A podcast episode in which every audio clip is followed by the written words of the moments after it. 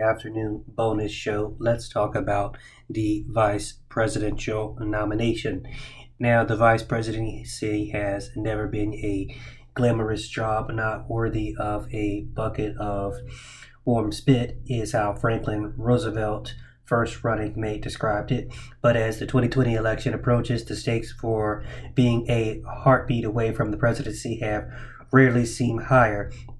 At age 78 on Inauguration Day, Joe Biden would be the oldest president of the United States if he is elected.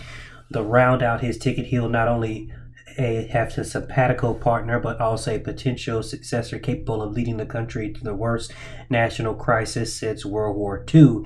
Here's what people are saying about some of the women, and yes, he has pledged to pick a woman he might be considering. First up is Senator Kamala Harris. Although African Americans overwhelmingly vote in 2016, black voter turnout declined for the first time in presidential elections in 20 years. It was down 7% from the record highs of Barack Obama in the 2020 re-election, sorry, in the 2012 re-election. According to Heartland, Biden and his allies consider Senator Harris uh, California a strong contender with both statewide and national experience, and she has grown since her presidential run.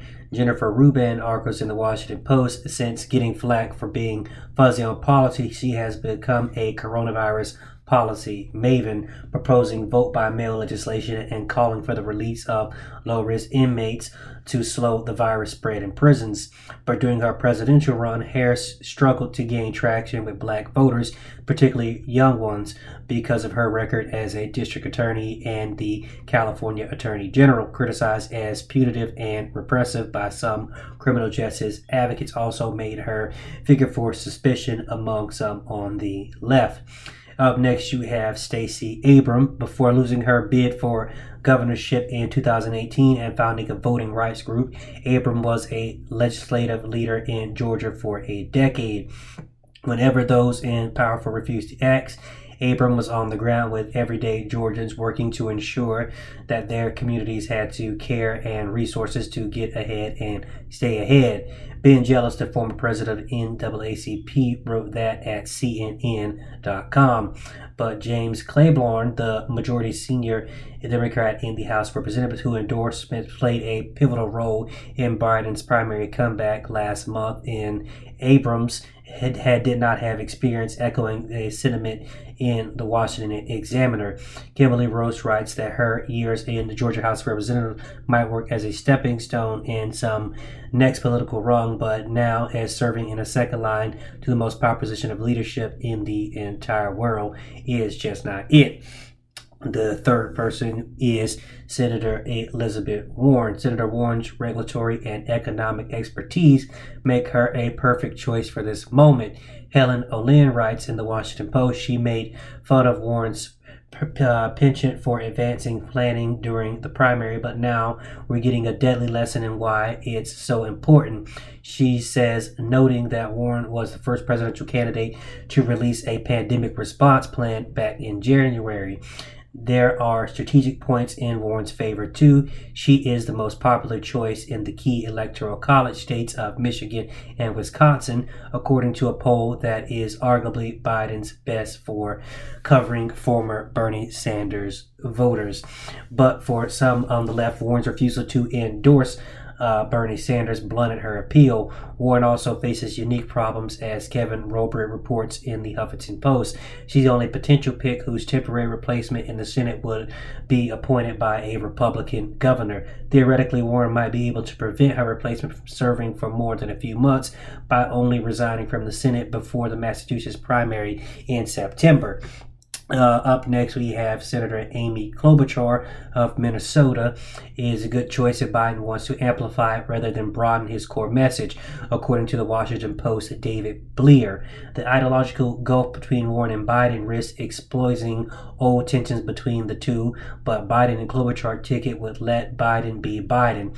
After 13 years in the Senate, Klobuchar ticket would let Biden um, after sorry, after 13 years in the Senate, Clover has cemented a reputation as a productive and pragmatic legislator.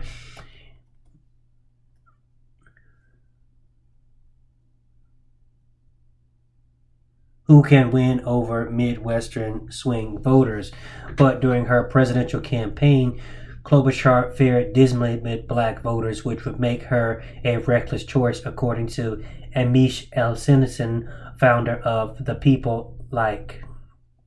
Harris Klobuchar has drawn criticism for her prosecutorial record, but her reputation as a stalwart centrist and dehumanizing boss may make her even less palatable to the left.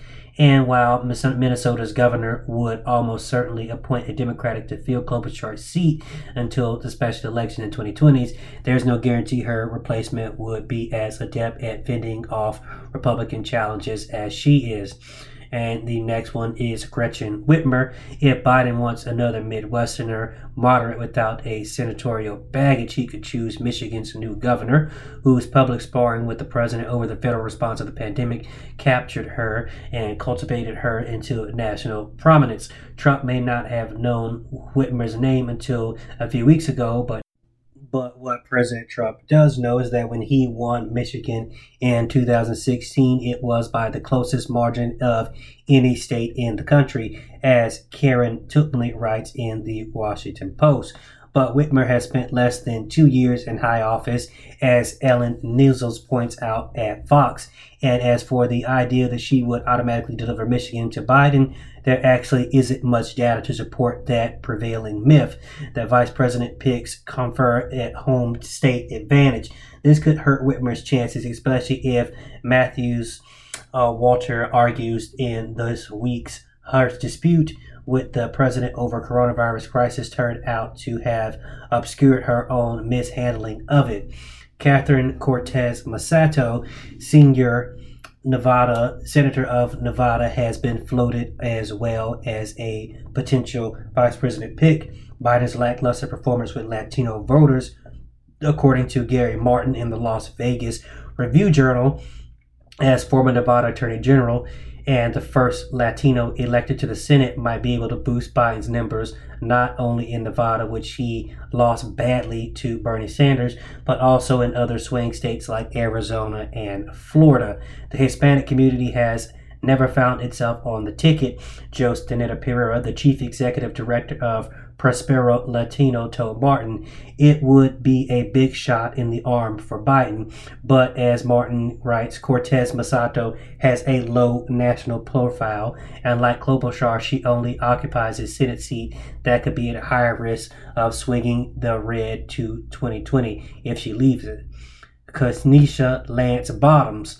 Bottoms, the mayor of Atlanta since last year, has gained national attention in the recent weeks after rebuking Governor Brian Kemp for his decision to reopen businesses in Georgia. As one of Biden's most loyal surrogates, she has found a powerful champion in Clyburn who has chosen to throw his weight behind her over Abrams, calling her a tremendous VP candidate but Bottoms has had a lower profile than Abrams, and like her, has no national or foreign policy experience. If Biden picks her, she'll almost certainly be asked whether running a city with fewer than 500,000 people qualifies her for one of the most important jobs in the country. In the event, though, Pete Buttigieg would probably be willing to offer his advice.